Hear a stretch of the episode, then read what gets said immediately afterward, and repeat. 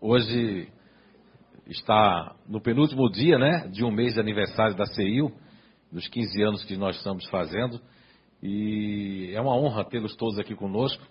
A ideia que a presidente Nice, lá da CEIL, teve com apoio, não é, do Silvio Schmidt, da Quarta Uri, né, e também com apoio da Sociedade Espírita Nova Era, estamos aqui nessa tarde maravilhosa, né, e do C V V também, né, estamos aqui. É, não falei porque disseram que não era para falar. Já falei, então. Não é? E apoio de todos esses que estamos aqui nessa tarde. E para nos brindar, teve conosco no Foreblue, onde nós nos conhecemos pessoalmente, né? O André Trigueiro, que vem aí numa jornada do lançamento do seu livro, que nós temos hoje ali na frente, e ele vai estar autografando aqui para todos, né? Que é Viver é a Melhor Opção. Esteve em vários eventos aí, veio de Brasília para cá. E gostaria, ele não quer que eu leia a biografia dele, mas vocês depois pesquisam lá na internet, tá? Ele não gosta, ele tá, tá certo, entendo ele.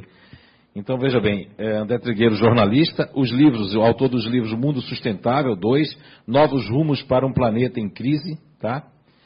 Edição Globo, dois mil e doze, Mundo Sustentável, Abrindo Espaço na Mídia para um Planeta em Transformação, Edição Globo, dois mil e cinco, Espiritismo e Ecologia, edição da F E B, dois mil e nove, e coordenador editorial dos autores do livro Meio Ambiente no Século vinte e um, que é da editora Sestante, né, dois mil e três.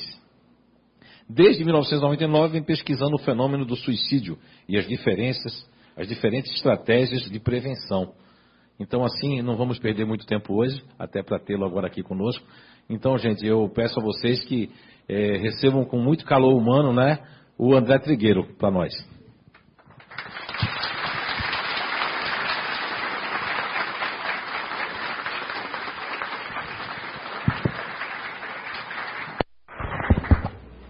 Boa tarde a todos, obrigado pela presença generosa. O assunto que nos traz aqui hoje é saúde, é vida, é vida em abundância. E eu vou começar citando um evento importante que teve lugar esse ano e que foi transmitido ao vivo para mais de duzentos países no mundo, inclusive para o Brasil. Um dos eventos mais importantes na área do cinema, que foi a cerimônia de entrega do Oscar, transmitida ao vivo do Kodak Theater em Los Angeles. Eu não pude acompanhar, que foi uma transmissão tarde da noite, mas no dia seguinte eu acompanhei na mídia internacional a repercussão do que houve nessa cerimônia e que aqui dentro, aqui no Brasil, não teve lá muita repercussão. Deu tempo de incluir no livro. Nunca houve algo parecido na cerimônia de entrega do Oscar. Dois dos agraciados com a estatueta, em momentos distintos na cerimônia, ao agradecer o prêmio, expuseram para mais de um bilhão de pessoas aspectos de suas intimidades que normalmente a gente não vê em público isso acontecer. A primeira situação se deu com uma senhora agraciada com a estatueta, com o Oscar, na categoria Melhor Documentário. E foi um filme que mostrava o trabalho muito interessante de uma organização americana voluntária que presta assistência por telefone a veteranos de guerra nos Estados Unidos, que é um grupo que precisa de muita assistência, muito cuidado, porque não é fácil voltar os mais antigos do Vietnã, os mais jovens do Afeganistão e do Iraque, e se readaptar à rotina sem algum problema grave de ordem mental. Nós não nascemos para a guerra. A maior parte de nós já vive uma outra realidade. Sobe essa senhora no palco com a estatueta, sob os aplausos da academia, e diz: muito obrigado a todos, eu quero dedicar esse prêmio ao meu filho que se matou quando era jovem. Nós não podemos varrer o suicídio para debaixo do tapete. Para enfrentar esse problema, nós precisamos falar sobre ele. E o pessoal da academia aplaudiu. Como são atores basicamente, a gente não sabe interpretar se eles estavam ali aplaudindo realmente comovidos ou estavam disfarçando a perplexidade com o inusitado. Duas ou três categorias depois, é chamado ao palco um jovem de vinte e seis anos, vencedor na categoria Melhor Roteiro Original. Gente, eu estou falando do Oscar desse ano. E esse jovem de vinte e seis anos diz: eu tentei me matar quando era adolescente. Olha que cerimônia do Oscar inesquecível. Eu tentei me matar quando era adolescente. Coisa de quem se sente freak, que é a expressão que eles usam para esquisito, de quem não tem sensação de pertencimento. Mas eu me mantive firme, eu segui em frente. E hoje eu estou aqui para falar para todas as pessoas que também se sentem freak, sem sensação de pertencimento, para se manterem firmes e seguirem em frente, para um dia falar para outras pessoas o que eu estou falando para vocês hoje. Igualmente, a academia aplaudiu. Igualmente, não se dá, não dá para a gente interpretar o olhar e o rosto dos atores, que interpretam muito bem, podiam estar achando muito esquisito, mas estavam aplaudindo com muito entusiasmo. Boa parte da audiência no mundo inteiro pode ter achado uma coincidência estranha e mórbida. A Organização Mundial da Saúde achou o máximo. A O M S, a principal autoridade na área de saúde pública do mundo, vem denunciando há alguns anos, e de forma mais veemente em seu último relatório global sobre o problema do suicídio no mundo, publicado em setembro do ano passado, que precisamos quebrar o tabu. Suicídio, segundo a O M S, é caso de saúde pública no mundo e no Brasil. E não é possível enfrentar esse problema enquanto ele for um tabu. O que é tabu? Tabu é algo que, por princípio, a gente prefere não conversar a respeito. A gente não quer falar sobre isso. Muda de assunto. Bate na madeira. Que isso? Vai falar disso agora não. Vai falar disso aqui não. Por razões culturais, religiosas, filosóficas, quais sejam. Eu não quero falar sobre isso. Acho melhor a gente não falar sobre isso. No entendimento da O M S, não falar sobre isso agrava isso. Imaginem, São Paulo hoje enfrenta o quê? Uma epidemia de dengue. Hipoteticamente, a comparação é grosseira, mas para vocês entenderem, que na área da saúde pública só é possível prevenir com informação. Se hipoteticamente não fosse possível, por uma, por uma questão de um tabu, falar sobre dengue em São Paulo. É proibido falar sobre o mosquito transmissor da doença, não se fala sobre como erradicar os focos de proliferação do Aedes aegypti, não se fala, não é para falar sobre isso, não vamos falar sobre isso. Dá para imaginar o que estaria acontecendo hoje em São Paulo? Prevenção se faz com informação, isso vale para dengue, isso vale para tuberculose, isso vale para hanseníase, isso vale para câncer de mama, isso vale para AIDS e doenças sexualmente transmissíveis, isso vale para esquistossomose, doença de Chagas, isso vale para suicídio. Mas vamos por partes. O que diz a O M S no relatório de setembro são os últimos números. Por que que a gente precisa falar sobre esse assunto? Qual é a ordem de grandeza desse problema? A maioria das pessoas não sabe. E a gente precisa dar publicidade para colocar no nosso radar a presença desse problema para poder enfrentá-lo e, se possível, reduzir as estatísticas. Números. Por ano ocorrem, segundo a O M S, aproximadamente oitocentos e quatro mil óbitos por suicídio no mundo. Isso dá uma média de dois mil e duzentos casos por dia, aproximadamente um novo caso a cada quarenta segundos. Desde que eu comecei a falar já foram alguns. No Brasil são aproximadamente onze mil casos por ano, o que daria trinta e dois óbitos por suicídio por dia. A O M S e o Ministério da Saúde, portanto, reconhece é caso de saúde pública e prevenção se faz com informação.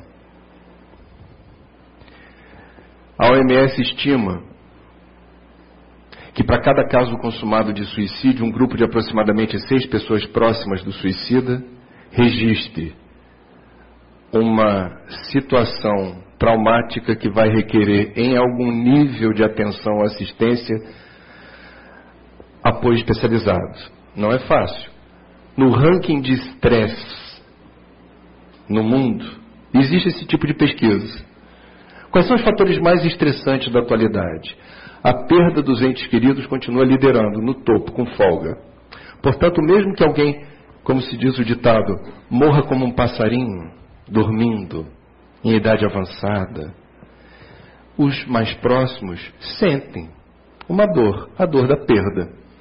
Mesmo nós espíritas, que sabemos que a morte não existe, a pessoa prossegue sua existência no mundo espiritual, mas a pessoa em carne e osso, que eu me acostumei a abraçar, beijar, compartilhar momentos nesse mundo material, a resolução material dessa pessoa, não mais.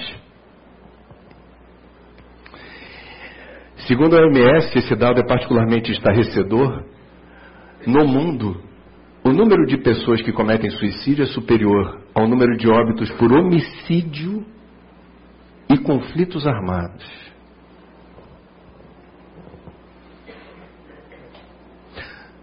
No mundo, o número de tentativas de suicídio supera em vinte vezes o número de casos consumados.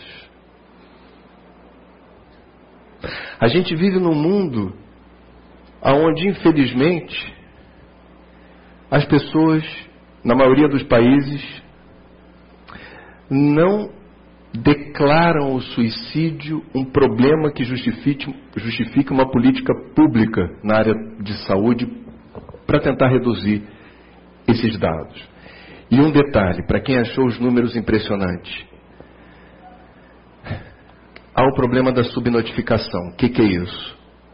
Esse número é conservador, ele não expressa a realidade, o número é maior. Como assim? Aqui em Blumenau, como no Rio de Janeiro, talvez aconteça de dar entrada no hospital um rapaz com politraumatismo. Alguém haverá de colocar na tabuleta lá no leito: queda acidental, acidente de trânsito ou qualquer outra provável causa que determinou a fratura múltipla. Entretanto, se houver o cuidado de rastrear a causa exata da queda ou do acidente de carro, não raro se verifica que houve ali uma intenção deliberada de desaparecer ou de tentar resolver, pela forma desesperada daquele momento, uma dor. Subnotificação. Esses números não expressam a realidade, são maiores. Como enfrentar esse problema? Será possível afirmar de maneira responsável que o suicídio é prevenível? Eu já falei duas ou três vezes aqui, prevenção se faz com informação, é possível prevenir o suicídio. Alguém deve estar me olhando assim, meio de rabo de olho, dizendo: quem disse que o suicídio é prevenível? Como é que se impede uma pessoa que deseja se matar de fazê-lo? Bom, jornalista não sabe nada. A gente tem que ter fonte, tem que ouvir as pessoas certas. Eu fui procurar essa informação. Na página trinta e cinco do livro, a gente vai encontrar uma pesquisa que eu acho fantástica e que, na verdade, foi a musa inspiradora desse trabalho, que é, e tem um brasileiro envolvido, foi um dos mais respeitados suicidólogos. Veja que chique. Você, na área da psiquiatria ou da psicologia, especialista no estudo do fenômeno do suicídio, bem-vindo ao clube dos suicidólogos. Suicidologia, se acostumem com esse termo. Se a gente conseguir quebrar o tabu, a gente vai ouvir falar muito dos suicidólogos por aí. José Manuel Bertolotti, professor da Faculdade de Medicina da Universidade Estadual de São Paulo, Unesp, e consultor da O M S, em parceria com uma pesquisadora suíça, Alexandra Fleischmann, revisaram trinta e um artigos científicos publicados entre mil novecentos e cinquenta e nove e dois mil e um, que aludem a mais de quinze mil casos de suicídio confirmados no mundo inteiro. quinze mil seiscentos e vinte e nove casos. Imagine o trabalho que dá você passar o pente fino em mais de quinze mil e seiscentos atestados de óbito de suicídio e rastrear esses casos para saber algo mais do que a causa-morte. O que está por trás do fato consumado do suicídio? Eu quero entender quem se matou. Quero saber o histórico clínico dessa pessoa. Esse trabalho, portanto, consistente com uma amostragem importante, nos revela que em noventa por cento dos casos consumados de suicídio houve intercorrência, relação com psicopatologias de ordem mental, diagnosticáveis e tratáveis. Principalmente o transtorno de humor popularmente conhecido como depressão. Vou repetir. De cada dez casos consumados de suicídio, nove têm relação com alguma psicopatologia de ordem mental diagnosticável e tratável. Diagnosticável e tratável. Depressão responde por mais de trinta e cinco por cento dos óbitos de suicídio nessa amostragem. Em segundo lugar, transtornos relacionados ao uso de substâncias, substâncias capazes principalmente de alterar o sistema nervoso. Nesse país que é campeão mundial de farmácia por metro quadrado e de automedicação, é importante a gente estar atento aos riscos do que significa se automedicar alterando o sistema nervoso. Em terceiro lugar, esquizofrenia, depois transtornos de personalidade, transtornos psicóticos, etc, et cetera. Meus amigos, para nós que somos reencarnacionistas, se há algum período da existência na Terra que a gente precisa passar pela experiência de ter algum transtorno de ordem mental, o momento é agora. Não houve outro momento na história em que redes de assistência, em que houve tanto conhecimento, tanta capacidade de você entender como certas doenças, certos males nos atingem e como enfrentá-los. Eu não desejo isso a ninguém. No caso de depressão, ou quem já passou por isso ou enfrenta isso, ou que já teve em família casos de suicídio, sabe que a situação inspira muitos cuidados. O que eu estou querendo dizer é que em nenhum outro momento da história nós estivemos tão capacitados para lidar com esses problemas. Isso é fato. Ah, André, mas se é assim, por que que há o tabu? Há que se tem um motivo para o tabu, por que que não se fala de suicídio? Bom, há uma razão para a gente ter cuidado na hora de falar de suicídio. E esse conhecimento vem desde o século dezoito, mil setecentos e setenta e quatro, quando um alemão chamado Goethe lançou um romance, cujo personagem principal era um jovem de nome Werther, que ao longo do romance tinha um amor consagrado a uma única criatura, e a vida só fazia sentido se aquele amor se consumasse. E no final do livro aquele amor não se consumou. Sobrevém a desilusão amorosa e Werther resolve se matar. E o que que aconteceu depois do lançamento do romance? Começou a pipocar pela Europa casos de suicídio, envolvendo principalmente jovens, usando o mesmo método de Werther para, entre aspas, resolver o problema da dor da desilusão amorosa. Bom, isso passou a ser pesquisado exaustivamente e na literatura sabe-se que, dependendo da forma como você fala de suicídio, no jornalismo, numa peça de teatro, num romance, na poesia, no cinema, você pode, mesmo sem intenção, determinar sobre mentes fragilizadas, pessoas fragilizadas psíquica e emocionalmente. Aquilo pode funcionar como uma sugestão. Portanto, é cabível e compreensível, por exemplo, que na imprensa, e esse assunto eu domino, é a minha praia, há que se ter cuidado na hora de reportar, sim, casos de suicídio. Não queremos que pessoas fragilizadas psíquico-emocionalmente entendam uma maravilhosa reportagem sobre alguém que se matou e decodifique essa informação como uma sugestão. Há que se ter cuidado. Que cuidado? Organização Mundial da Saúde, eu sempre vou recorrer a ela. De notícia entendo, entendemos nós. De saúde, o assunto é com eles. O que é que eles dizem? Em sendo inevitável falar de suicídio, e no Brasil, vez por outra, é inevitável, Getúlio Vargas, você vai ignorar o suicídio de Getúlio? Impossível. Mais recentemente, Valmor Chagas, Robin Williams, ano passado, que foi o assunto mais citado no Google em dois mil e quatorze, foi o suicídio de Robin Williams.